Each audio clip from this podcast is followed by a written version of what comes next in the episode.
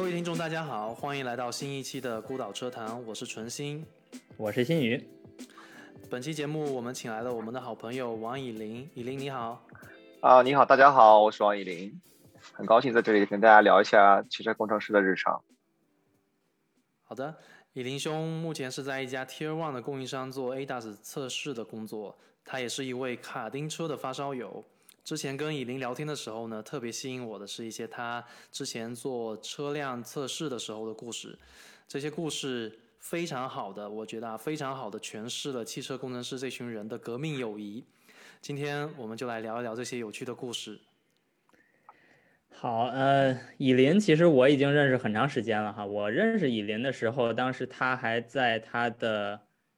算是第二家公司吧，就是他的经历也比较复杂，待会儿我们都可以说到。然后我们当时认识的时候，是因为他传了一个卡丁车局，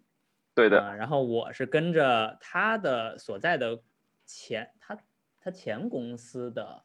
朋友跟着他们一块儿去的。然后他前公司的朋友还挺多的，然后当时一块儿去的时候也认识了除了他以外其他的一些朋友。嗯，但是这是一个很有趣的圈子哈，就是。呃，在车辆动力学的这个呃范畴里面，无论是做转向还是做轮胎还是做 ESP 这这个小圈子里面哈，呃，汽车爱好者或者说赛车爱好者，就是喜欢开卡丁车呀、喜欢开车的这些人的比例哈，要比大概其他的门类的工程师稍微多一些，因为他的工作里面涉及到开车嘛。但是，呃，反正。然后以林呢，又是一个爱好开车以及交朋友的一个人，所以有些喜欢开车的人可能不愿意跟其他人在一起，但是他是特别喜欢攒局的，这一点跟那个纯星特别像哈。我是到英国之后先认识纯星，是因为卡丁车，然后你们两人在这一方面，呃，共同点还挺多的。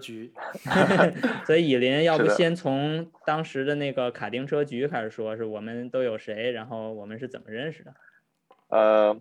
对，挺好玩的。那个时候，那时候是比较年轻嘛，大家都刚毕业，然后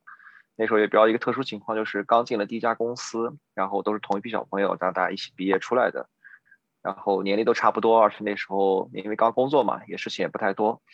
然后下班时候有。说的是你的，你说你是毕业之后的第一家公司。对，那个是大概是哪年？那个时候应该差不多一五一六年那段时间吧，就是。一四一五一六，大那段时间会，其实事情都会比较少一点，而且比较闲一点。然后大家下班以后，其实干的最多的事儿就是闲着没事儿干，然后找点事情干。然后那时候我们干过一些比较有意思的事情，也就是自己凑钱买了台卡丁车。先是我们自己出去开。这个我这个我是后来听说的，但是我没有遇到过你们的卡丁车。对的，对的。那时候刚开始是。买卡丁车原因啊，basic 原因是非常非常简单，就是因为我们去看卡丁车，然后一节什么一百六、一百八太贵了，然后大家觉得说，嗯，哎，这个天天去开也吃不消呀，对吧？然后那时候很有意思的是，那个 C 家公司在上海楼堂那边有个很小很小的场地，是一块水泥地，它有一块大概七十乘七十的一个一个像方块一样地方吧，然后我们就后来就想说，哎，我们要不就在这儿买一辆卡丁车，然后摆个小赛道在那儿开好了。所以说我们第一次的时候买了卡丁车，然后是还记得是大冬天，然后把它装起来，然后一群人买了大概两三百个装桶吧，就在那个场地里面摆了很多红色的装桶在那里面练车，但那场地特别滑，特别好玩。嗯，这个时期你的工作是什么？在那个时候我的工作是一个制动系统的标定工程师，但是我只负责制动系统。你说的是基基础的制动系统硬件？呃，不是，是那个。就等于说 ESP 里面一个小模块的一个功能，我们那时候叫它 EPB，这样啊，OK，EPB，你是 EPB 的标定工程师，然后你的同事也都是这家所谓叫 C 公司的一些呃标定工程师，还是说有其他门类的？呃，那时候有很多这家工程公公司的工程师，还有一些其他的一些主机厂的一些朋友啊，大家都会过来一起玩，啊，都在嘉定，对，都在嘉定。然后那时候沃尔沃也在嘉定嘛，对吧？麦格纳的一些工程服务公司也在嘉定，是的。这圈子很有趣哈，都在嘉定，这也体现出了嘉定在我们这个行业非常特殊的一个集群效应。是的，是的，嗯，所以这就几个朋友就玩起来了，然后冬天，然后买了个卡丁车，这其实目的就是说，呃，共同用这个相当于众筹了一台卡丁车，然后共同练车技，对，就这么简单，对对，就那么简单，就那么简单。而且那时候大家。呃，那时候我我买的时候是很便宜的车，我们没买那种很 fancy 的那种车，我就买了一个那种国产的，嗯。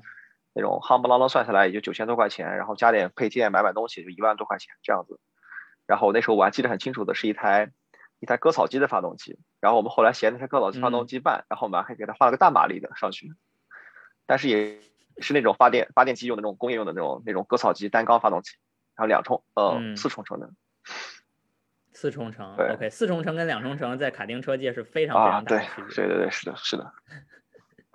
我我比较当时印象特别深的跟以琳开卡丁车的主要的原因，就是我们去的那个赛车场里面有二冲的发动机，然后我们当时开的是二冲的发动机，那个那个车可以上一百公里每小时，对是快车，超级快的车。然后 有点疯狂，嗯。对，然后后来的时候，我们还找了一个比较好的地方去开卡丁车，就是我们后来就发现我家附近有个新开的公园，那个是我特别 fancy 的一个地方，就是以前我们是在一个平地上，然后都是水泥地，很多水泥的灰在那儿开卡丁车，后来就去了一个湖边上，然后呃柏油路面，然后还是很多弯路，那时候不用摆自己摆桩桶了，那时候是有天然的弯路，是给小朋友学那种自行车的路，然后公园因为学自行车的公园，对对对，因为公园那时候还没开始开放嘛，所以说那时候还有大片的区域是可以玩的，然后保安也不怎么管，然后下班以后大家就直接去开卡丁车，四点半下班开卡丁车开到六点钟，然后大家吃饭回家，特别特别。现在回想起来都以后去玩玩一下，然后再再玩玩够了，然后再回家那种感觉一样。是的，是的，是的，特别怀念这段时间。嗯，然后那段时间里面，其实你们甚至都可能在工作上是不一定有交集的，是吧？这群人，呃，工作上有交集，就是我会跟某些人有交集，但是不会跟所有人交集，嗯因为大家隶属于不同的组。对对对，有些组之间是要互相合作的，比如说我跟木舟就两个人就做同一个项目，然后他做一些啊 AYC 的功能，我就做那些嗯，呃 E EPB 相关的一些功能，然后我们的软件放在他们软件的肚子里面，然后大家用同样的工具，同一次一起开发，一起 release，这样一起做释放。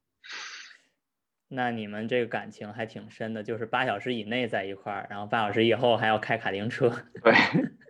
是的，是的，然后，所以你在这个时期里面，其实主要积累的是一些可以说是驾驶经验，就是你在工作内的哈。是的。那个时候不光自己喜欢开卡丁车，还有呃那时候其实 C 加的培训机制还是挺好的，然后。老大那时候也要教，也要特别注重我们的一些驾驶技巧嘛，因为毕竟做制动系统太容易出事儿了。嗯，然后那时候大家所谓的安全驾驶，实际上一部分是教你怎么这车子在一些零件失效的情况下，怎么安全的把车势控制住。然后另外一部分就是有意识的提高你的驾驶技巧，然后你可以做一些更复杂的、更工况的驾驶，或者说一些对，呃更激进的驾驶，然后达到满足它的测试需求嘛。比如说那时候我们呃所有的人基本上都参加过那个大众的那个驾驶就是驾照，然后算是第一算是在行业里面就是第一批比较难的驾照吧。那时候大众的 C 照，然后还是还是蛮难考的，然后去那边考一天，然后通过率还是算比较低，而且那个时候你的教练是 B 照，所以说你在国内能考的最高级别就是 C，然后这样。嗯，对，这个公司也是在嘉定，对吧？对对对，这都是在那附近。OK，那那所以你在这个家公司里边儿主要做的就是 EPB 的标定，是的，EPB 的标定，有时候也会帮他们然后你的那个传统的那块儿制动系统去做一些相关的实验，support 一下吧，等于说。啊，这个这个是比较独特的一个经历哈，因为我们知道就是，是的，比如说我做 ESP 标定的话，我们整个项目里面真正把车开出测试场的几率是比较低的，就是我们大概一个项目有那么一次，对，啊，会开去呃安吉做一些那个我们所谓叫那个 threshold consumption 或者叫呃叫那个阈值使用量的那么一个测试。然后这个测试主要的目的就是希望在稍微激进一些的日常驾驶工况下，不要让 VDC 触发，是的，是的，然后给驾驶员以信心，这是我们的目标。但是除了这个目标以外，就没有其他理由了。我们大多数的测试，尤其是这个 ABS，因为我的主要的做 ABS 嘛，对，就是不需要在呃公路上开，因为没有区别嘛，因为都是铺装路面，然后都走直线的话，那你在试验场跟在公公共道路上是一样的。但是你说的这个 support 这个工作是基础制动，是这个硬件制动的硬件。，对，制动硬件，我们那时候做的会比你们好玩一些。然后，呃，因为他们会有噪音实验嘛，他们有黄山噪音实验，嗯，然后那时候就大家就嗯跑山路，然后你可能一个礼拜都在那刷山路，真的超级爽。但这块是他们的工作，然后我也我们的 EPB 开发的时候也会刷山路，但是我们刷山路的主要问题是为了验证我的盘温计算模块，然后标的准不准，然后你需要一一定里程数的积累，然后来验证它。比如说你刷一圈山路啊下来是不行的，你可能要多刷几圈看一看，而且在刷的过程中你发现有些不正常的异常点，你可能还要做一些修复，这样。然后你们的制动的目标其实是能让制动盘温提升，对，而且是。用刹车尽量的多，而且跑的尽量的快，所以这个我觉得是一个新知识点哈。对于我，对于纯星，对于更多的人来说，就是你是你在开一辆有 EPB 的车，就是电子驻车制动的车的时候，其实你不知道的是，开发 EPB 的人需要计算盘温，需要模拟计算盘温，而不是说天天就是。拿左手往那儿，或者拿右手就往那儿抠一下，抠一下，这么抠着玩。对的，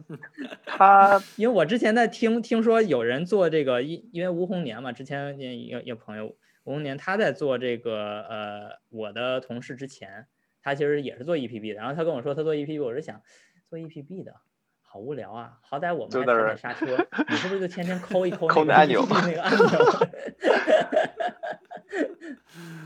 其实不是，是吧？我觉得对他那个盘问之上，我觉得我们工程师都已经这么想了，然后我都不知道这个这个我们的客户对，甚至你知道吗？纯星一个非常大的对 EPB 的一个误解，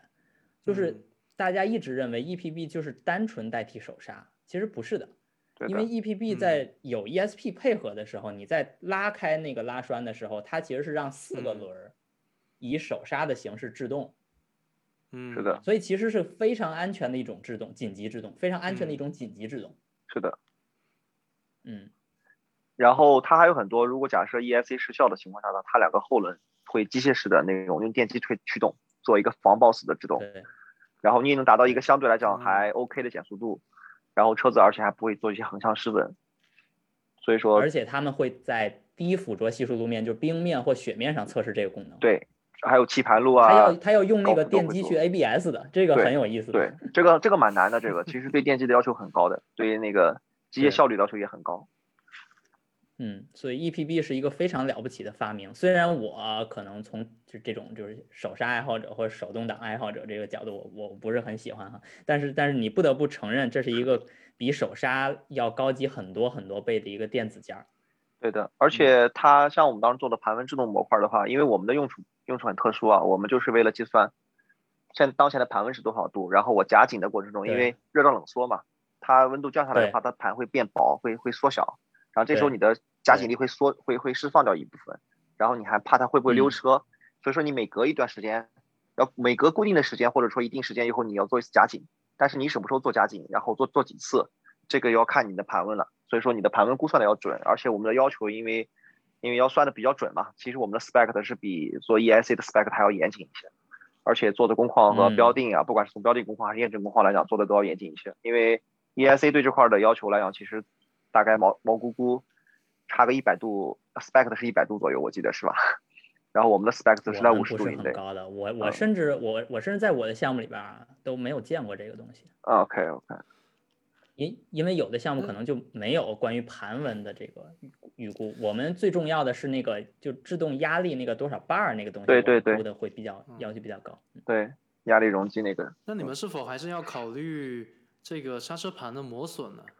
刹车盘的磨损倒是不要紧，因为它在每次夹紧的过程中的话，它自己等于像自标定一样，它知道自己上次夹了什么位置，它每次退的话会退一个特定的位置，这样的话它就能保证它每次夹，它夹紧的时候，最终夹紧的那一刻。它是用电流来判断的，就是我产生多少夹紧力，因为我们这个是个机械件嘛，它之间电流的产生的扭矩和最后推到活塞上，然后那个夹夹紧的这个力，这个之间是有个关系的，所以说他们这样来很容易保证它每次夹的话都能夹夹夹紧，然后每次松的时候，主要是按照比如说我上次夹到这个位置是一个八十的一个一个 count 的位置，我往后推推到两百，我每次推到两百就可以了，这样它是个固定的一个比例。那我这有个问题，就是在实用车里面呢，有个跟跟。这个有一定相关的可能性问题，我不知道你们是否在标定的过程中有做这个有做过考虑，就是如果你有一辆车有一段时间不开了，但驻车住了很久，然后它的刹车盘有的时候会有一些呃锈迹锈蚀，然后我会发现呢，在那个那段时间，刚刚又重新开车的那段时间，刹车比较软，但是刹车脚感是很不一样。对的。呃，而且它的夹紧的时候，好像是有一些跟以前不一样的。对你感觉？那这个是是不是会有对有一定的影响？呃，EPB 其实不用考虑这个东西，因为你在驻车过程中的时候是锈蚀了没有？锈蚀了以后，你总归要开起来嘛。你在行车制动的时候，它是用同一套制动系统，它会把那个锈蚀的边给抛光一样的把它抛掉。理论上来讲，你锈蚀了以后也不要紧，大概你出门以后你踩几脚刹车，比如说三四脚刹车之后。其实就已经完全恢复了，因为这个锈锈是很脆弱的嘛，它是一搓就掉了这种形式。嗯，其实大摩擦片这样去擦几下就好了，其实很很很容易就解决了。所以说 EPB 是没有考虑到这个工况的，而且这是一个非常非常的 corner case，然后也呃，我个人感觉不太适合把大量的 resource 放在上面，对的，去解决这样一个特别细节的一个问题。但是我觉得工程师的思维是一样的哈，就是纯星在说的这个，其实更多的是一种表面现象。对，是的。就是当你真的用工程思维去分析类似问题的时候，你都会用那种就是那种风险判断，对 risk assessment，对吧？对对对。对，所以你你的风险判断最后的结果给你一个数，就很客观了。那如果你这个数是一个比较高的数，那你无论如何要解决这个问题。是的。然后你要这个数是比较低的数，那那你就也。根本也不用去解释，对，你会考虑 这个这个问题是否要解决，重要。对的，嗯，是 OK。那咱们再说回你的经历哈，这段时间还挺长的。你在这个 C 家公司待了多久？我做了三年。OK，那你涉及的部门还挺多的，就是最初你可能是 EPB，然后你的工作中还涉及那个基础制动的那个配合。对，跟他们做过几次 AMS 实验、飞定实验、踏板感觉的拍到飞定实验这样。蛮多的，蛮有意思的，学了很多东西跟他们。因为刚开始的时候我们没有这个组嘛，刚开始的我们刚建立起来，其实要跟人家一起做。然后在刚进来的时候，我们的项目在没有启动的情况下的话，其实我是有大量的时间去去跟着别的组一起学他们在做什么，然后帮他们在做一些事情。然后等到我们自己项目，其实我们在圈内非常常见的一个现象，就是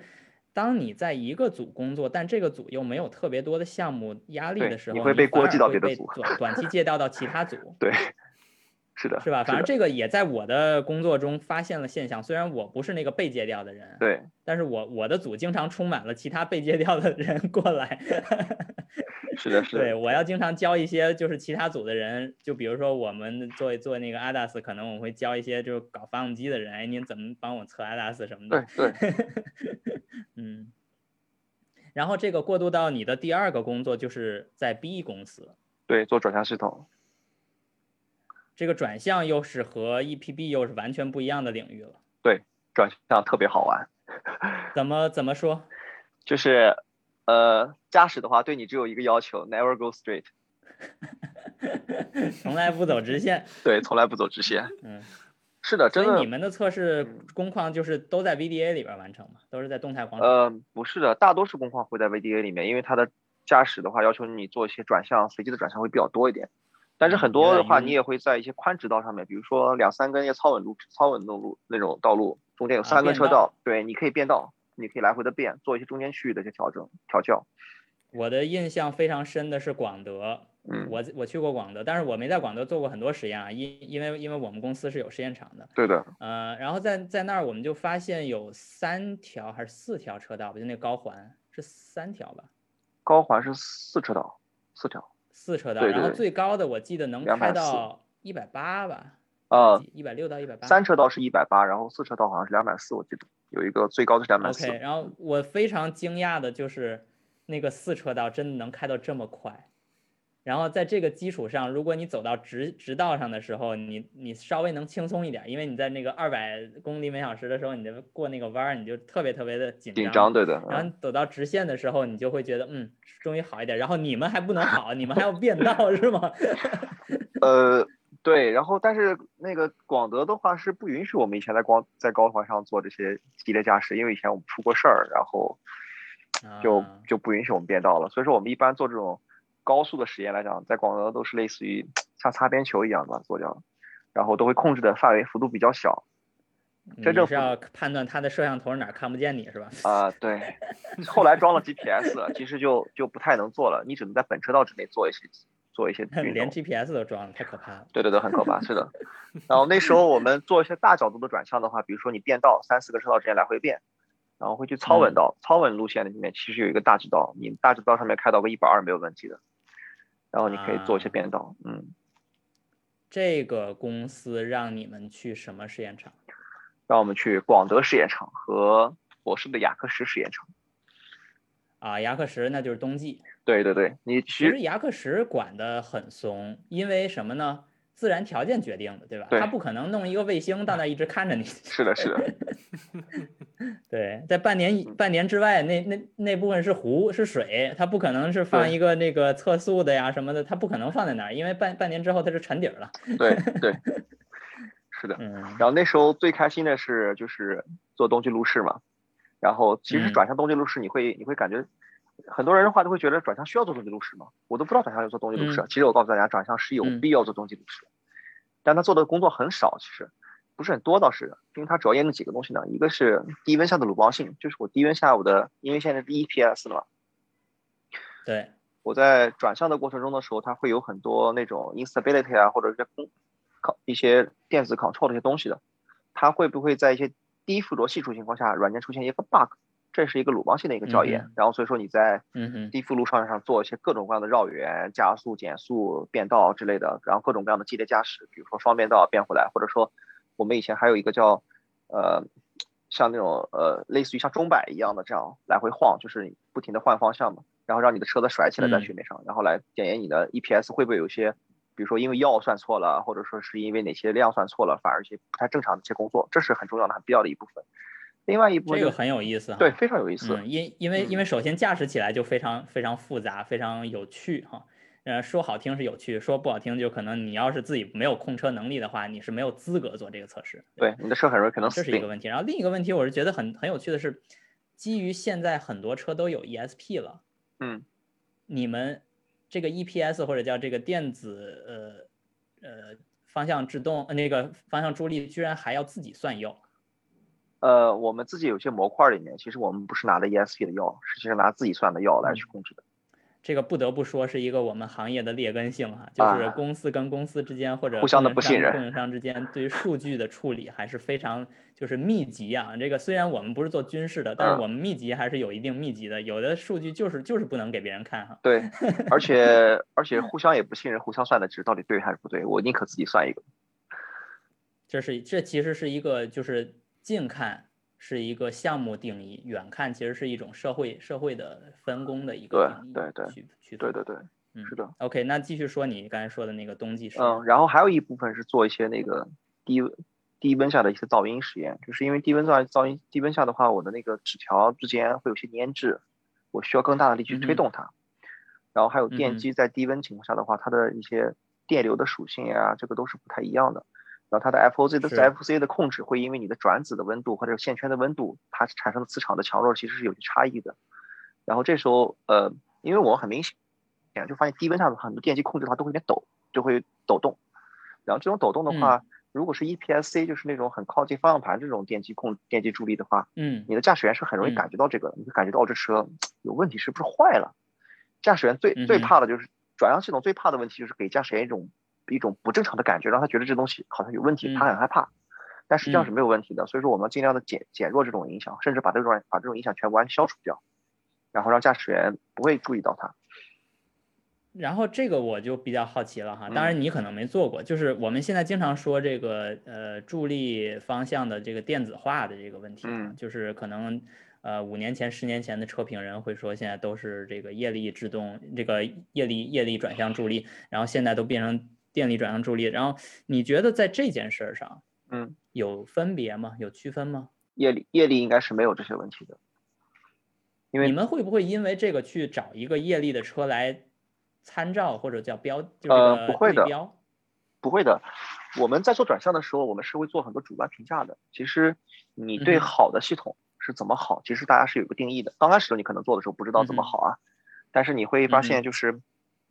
我们会拿会买很多对标车过来，或者租很多对标车，或者甚至自己项目做完了对标车，大家自己互相太幸福了。对，交给别人去评一下，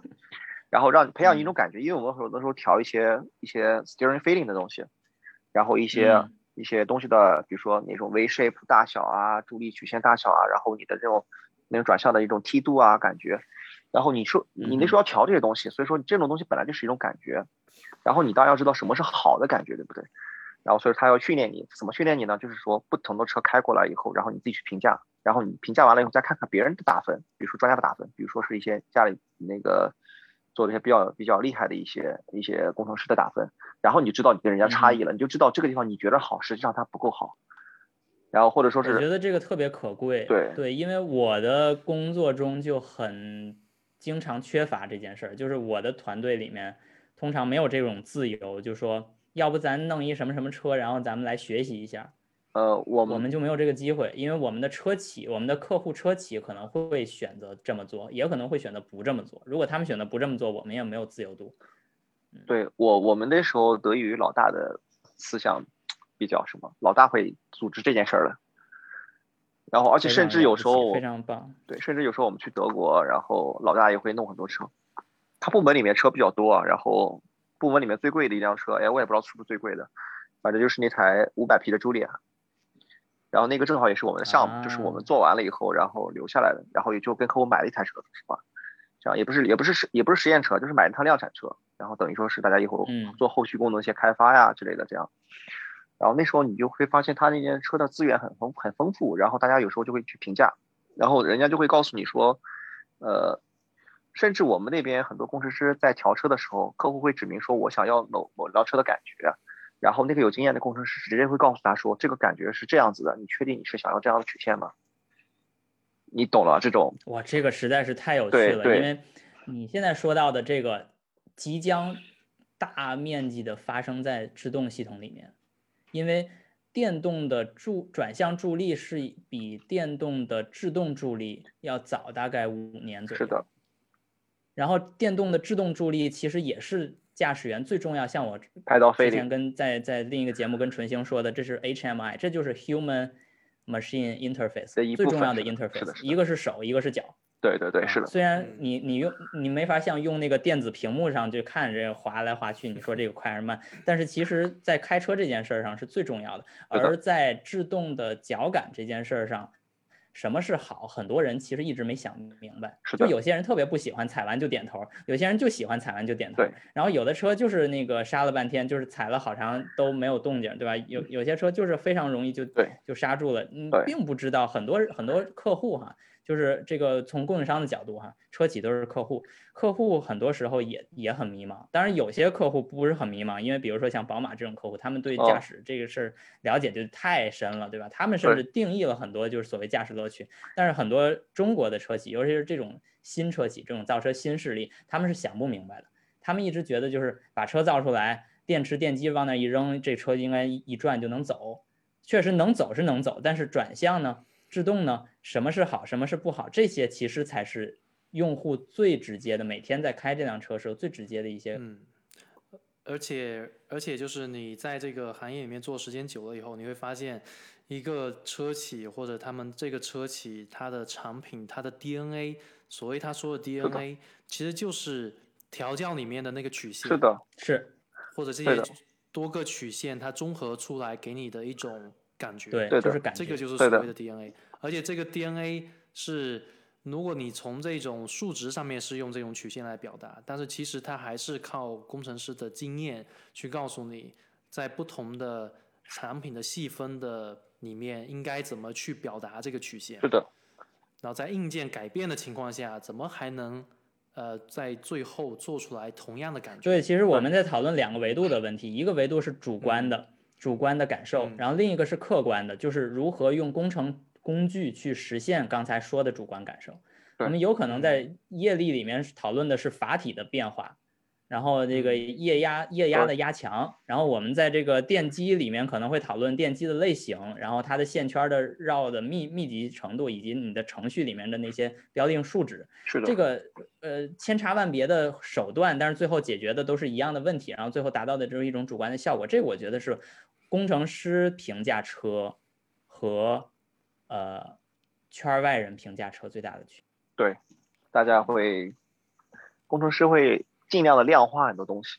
这也是倒比较有意思的一是点。但是像嗯转向啊，还有像现在一些，比如说一些线控的一些制动，比如说我们现在做的也不是线控制动吧，呃这种 iBoost 这种东西，还是 eBooster，或者说大家各种各样的 Max One 这样的名字。嗯，然后他们这种呃可以给你产生你想要的驾驶感觉。他们其实这种感觉的很多东西是没法没法用数字量化的，很多东西都是一种感觉。比如说是我要福特的 DNA，然后大家就知道哦，福特 DNA 是偏什么的，哪些方面是要多一点，哪些方面是要尖一点。比如说 V shape 要稍微 sharp 一点，然后 s e r i s 要大一点这样。但是大多少的话，其实这些东西来讲，你并不是每次都说完全测量出一个值哦，在这个地方就要大零点二、零点三，并不是这样的，而是一种很多都是靠感觉来控制的。但是大家就知道说，这个感觉就是我想要的那个车的感觉，因为大多数人都是这，我觉得这一点特别契合之前跟那个杨洋聊的宝马的那些工程师对车的底盘调教的一些理念哈，就是我们我们经常会说工程师好像就是一群 nerd，就是一群那个学学霸，有点那种学痴学呆这种人，但实际上如果他们没有主非常好的敏锐的主观感受的话，他们也做不到这些工作。嗯，这个也是很有意思一件事。OK，那咱们最后再说一点，你最后这个工作就是你现在应该就是你的第三第三份工司哈。对的。嗯，这是一个叫 Z 公司的一个公司。对，在做阿达斯的系统。我之前刚开始的时候进来的时候，帮他们做过一段时间 AEB，然后蛮有意思的，就是撞的假人假车嘛。然后也正好用自己以前的一些技术，然后因为之前做过制动系统，对制动系统很了解，知道一个。正常的制动实验的准备，我要做哪些？比如说磨盘啊，车辆的一些各种各样的检查，对吧？然后我的系统里面我要去，比如说胎压的控制很多东西，然后做一个标准实验怎么去做，这也蛮有意思，去学了很多这样东西。后来就在做一些那个等于说一个项目验证的一个负责人的一个角色，然后嗯哼，跟大家一起把所有的功能去理一理，看看哪些功能模块是该 Hill 测还是该整车测。然后去 tracking 各个，对，这这其实是我们现在面临的一个新的行业趋势带来的一个新的工作形态。对，就是其实单纯的就是因为系统太复杂了，然后现在现在 PM 没法搞清楚现在后面这么多事情到底怎么运营的、怎么做的，所以说他们现在需要一个类似于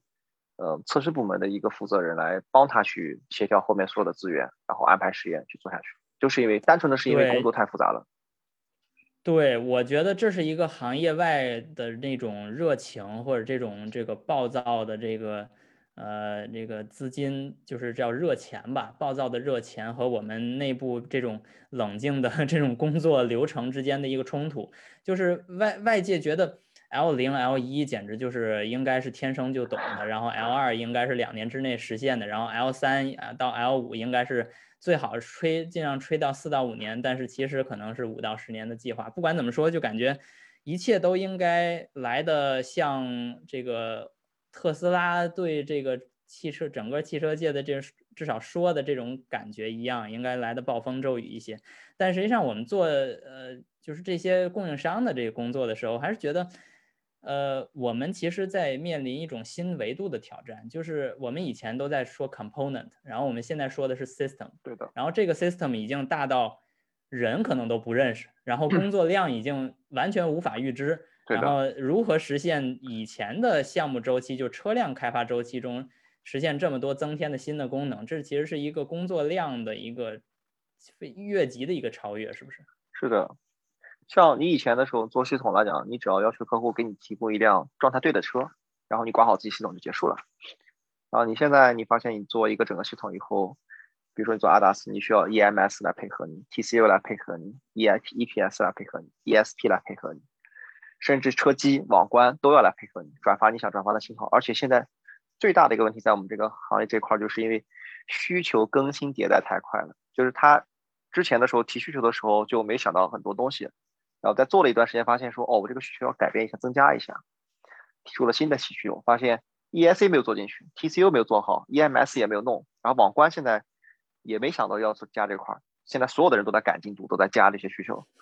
然后但是像 E S A 是有严格的释放流程的，它对吧？它每次释放一般软件，它是需要做特别特别的验证的。呃，那所以就现在 ADAS 其实在整个行业是。呃，由特斯拉或者其他的那些 startup 开始的这种风潮哈，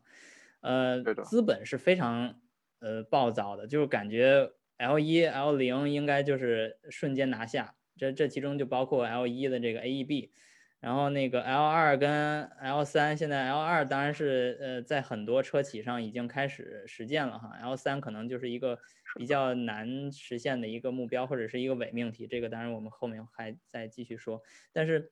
所有的这些畅想或者这些狂想都有点儿，对于我们这些供应商来说，有点野心过于。过于大了，因为我们在工作中可能会遇到更更多的非常具体的，是的，可能甚至连想都没想过的，由于系统变得非常复杂的一些新问题。是的，然后这些问题有可能甚至在一个正常的汽车开发周期中都很难得到完完善的解决。对，甚至客户都都不知道自己真正想要什么，他都提需求的时候都会先先提一步算一步，然后先满足现在的需求，先做下去，然后过两天发现，哎呦，我的需求不太对了，我要改。这样的种情况，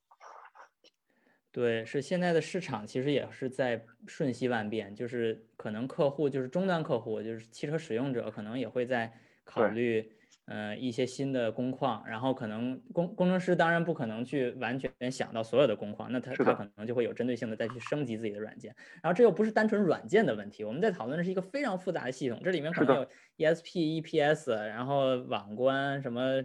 这个 ADAS 自己的预控制器或者其他的一些执行器，甚至道路环境、道路交通参与者，是呃，在考虑的情况非常复杂的情况下，你可能比如说以前你可能用呃周围的这个超声波雷达就能探测的东西，然后现在你可能需要放角雷达了，是的，然后角雷达你要集成到这个系统中去，然后甚至有些公司可能会用激光雷达。对吧？那就是更复杂了。无论是成本还是算法，那这这些东西都是非常复杂，需要协调，而不单单需要开发的一些东西。是的，是的。然后现在其实阿达斯的系统供应商干的事情，如果他提供完，他提供完整一个系统的话，他干的事情其实做了很多阿达做了很多主机厂应该做的协调的工作。因为因为阿达斯的系统取决于我的转向制动是否能响应，我的油门是否能响应，我的网关是否做的足够好。包括车机这些 HMI 的交互是否满足？比如说导航地图是是不是能发出来，发出我想要的信号来？它要推动着整个事情往前发展，其实是很困难的。尤其是作为一个作为一个零部件供应商来，咱咱用一个比较平时的语言来说的话，就有点像那个包工，就是总的这个装修包工头，他需要跟油漆工啊，嗯，这个水管工啊，这电线工啊，都要都要协调。对，但你发现有个问题，就是你发现电线工和水管工他是他是另外一家公司的人。所以说你要一层一层去交互，其实是个很复杂的工况。有时候甚至我们会遇到一些就是这种由于公司不一样的这些政治问题，而不仅仅是技术问题。是的，是的，很多都是政治问题。其实对由于由于技术问题带来的政治问题，比如说我我举个例子，就是由于我们不做，就是我这个公司，我们在这个系统中，我们既担任系统供应商，我们又担任一些具体的这个模块的这个这些这个。ECU 的供应商，那这里边但凡有一个 ECU 不是我们的，我们就只能列为未知，然后他们的升级我们就无法掌控，他们的算法的问题或者他们的优势劣势我们全都不知道，我们或者是主动的不知道，因为因为可能他们就是一些不可控的东西，也有可能是被动的不知道，就是他们不告诉我们，那最后结果就是我们必须要保证消系统的呃交付的同时，要保证一些未知量的。的可能存在的这个变量带来的一些呃不可实现的一些后果吧。是的，其实阿达斯你会发现前前期几个项目来讲，大家都处在一个磨合和试水的过程中，因为你就算定义需求和定义接口的话，你没法完全把它做成一个很好的一个切割。你可能在做的过程中，你发现这家他这边做不好，他需要别的另外一个 ECU 帮他去补充做掉这块补这块的工作。他都会，他都会去去重新调整，在在后面的项目里都重新调整自己的那个模块的分工，是不是？我就不要用制动里面某个模块啊，而是用转向里面的某模块来实现我这个功能。这就让我们的工作在，就是尤其是像我，我和你都是这种就是 component level 的这些工程师，就突然也可以说眼界大开，也可以是这个，就是每天就是问题遇到的问题可能更。复杂的级别会更多一些，就是你你很难去简单化，让两三个标定工程师、两三个软件工程师，还有大概一两个 PM，这样这个六到八个人的团队正常运作起来。你现在在讨论的可能就是几十个人的团队，然后每一个团队又有很多子系统。我们的团队只算验证的话，就已经有二十号人了。在项目里面。二十个验证工程师。对，分不同的模块、不同的功能，然后不同的 responsibility。然后 Argo 那边说开发，对 Argo 那边也分德国部门和我们部门，加起来我觉着正儿八经做个项目的话，没有没有二十号人也干不了。然后还有一些 Base 软件的开发，我觉着前前后后加起来，Base 软件开发其实工作代码工作量是很高的。然后如果没有那些印度的外包同事在帮我们做这些东西的话，我觉着吃的人也很多的，然后工作量也非常大。在中国，印度的呃这个软件外包是非常多的，其实是的，是的。嗯，然后时差，然后文化上的变，嗯，文化上的区分，然后公司上的区分。如果你外包那公司还不是你们自己公司的外包的话，那可能还有公司上的一些问题。是的，是的。嗯，印度其实是现在软件供供供应一个非常重要的节点，就是在全世界范围内都是。对它的，你真正 service 这块的工作量暴增。你知道现在那个塔塔有家公司叫塔塔技术技术什么有限公司啊？我知道，TCS 缩写。知道。它的股票市值已经超过了 IBM 了，这个我还真不知道。对的，是的。但是我能知道，就是他们其实是一种，他们的工作形态也比较多样了。但是，但是他们其中一个重要的工作形态就是人员外派。是的。而且阿达斯需要大量的人员外派，因为你一边在做的过程中，你会发现你有太多的工作量是之前没有预估到的，然后你的工程师远远没法支撑你这么多的发展。你会把你的有限的工程师用在刀刃上，就是你认为比较重要的岗位，比如说一些算法的开发，一些特殊的一些接口定义的人，定义的这种工程师，这种定策略的，或者是定一些这个架构的工程师。然后像真正一些做那种接口的工程师的话，你都会找外包的外包的那些印度同事来做。然后像测试来讲的话，你可能会做一些核心把控的一些，比如说我要怎么验证，我验证哪些工况，我的测验证策略怎么取舍，这样的工况作为自己核心工程师来做。真正验证的某些细节的工作，比如说你去做 AEB，然后把那个三十五十的车速全部给我做一遍，对吧？然后什么 CPTA，对吧？这些所有工况 CCF type，然后全部做一遍。这种工作是很可能都是外包供应商做，外包供应商做的，然后按照客户提的一些需求、一些文档来满足，然后他们再去评判到底需不需要修改，需不需要重新做实验，是不是能做人。对，所以其实说到底，像我们一一句老话吧，像像我们天津那边经常说俗话，人多打瞎乱。人能打瞎乱的意思就是，当一一群人太多的情况下，很难管理，非常乱。你很难管理，而且你这这中间你是没法去管理的。就比如说，你写了一个需求，然后你给了另一个人，那另一个人就得看这个需求。那他看的过程中，可能就已经跟你脑子里想的不一样了。然后他最后他再按照这个需求去写一个测试出来。然后他可能又没开过车，对吧？这其实是一个这个印度的一个一个，当然中国也有这个问题，就是人口很多，但是开过车的人人口很少。然后所以其实他真正写这个的，他就可能有一些 Hill 背景，但是他不会开车，他可能会写一些特别奇奇怪怪的一些文字。是的，是的。他说你要 set your speed to，比如说八十公里每小时，那根本就不是 set，那是一脚油踩到八十，对不对？那他他就说 set，因为他是 Hill 上是 set。对。那这时候，整个这个过程中，你会发现，这中间已经有非常多的变化出现了。这这是人每一个工程师自己都有自己思维，然后这个思维带来的这些创造性的一些不可不可控的一个变化。那所以到最后结果就是，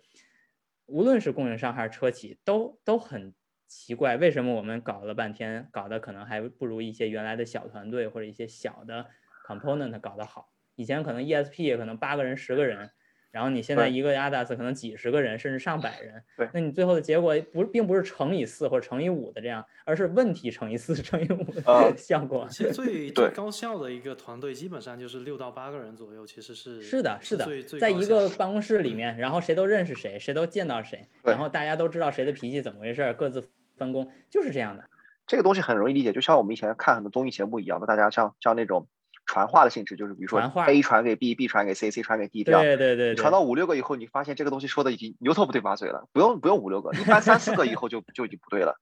然后你何况你在你那时候只是传递一句话，然后而且我们在做的里面是一个复杂带逻辑的，而且带需要你思考，需要你去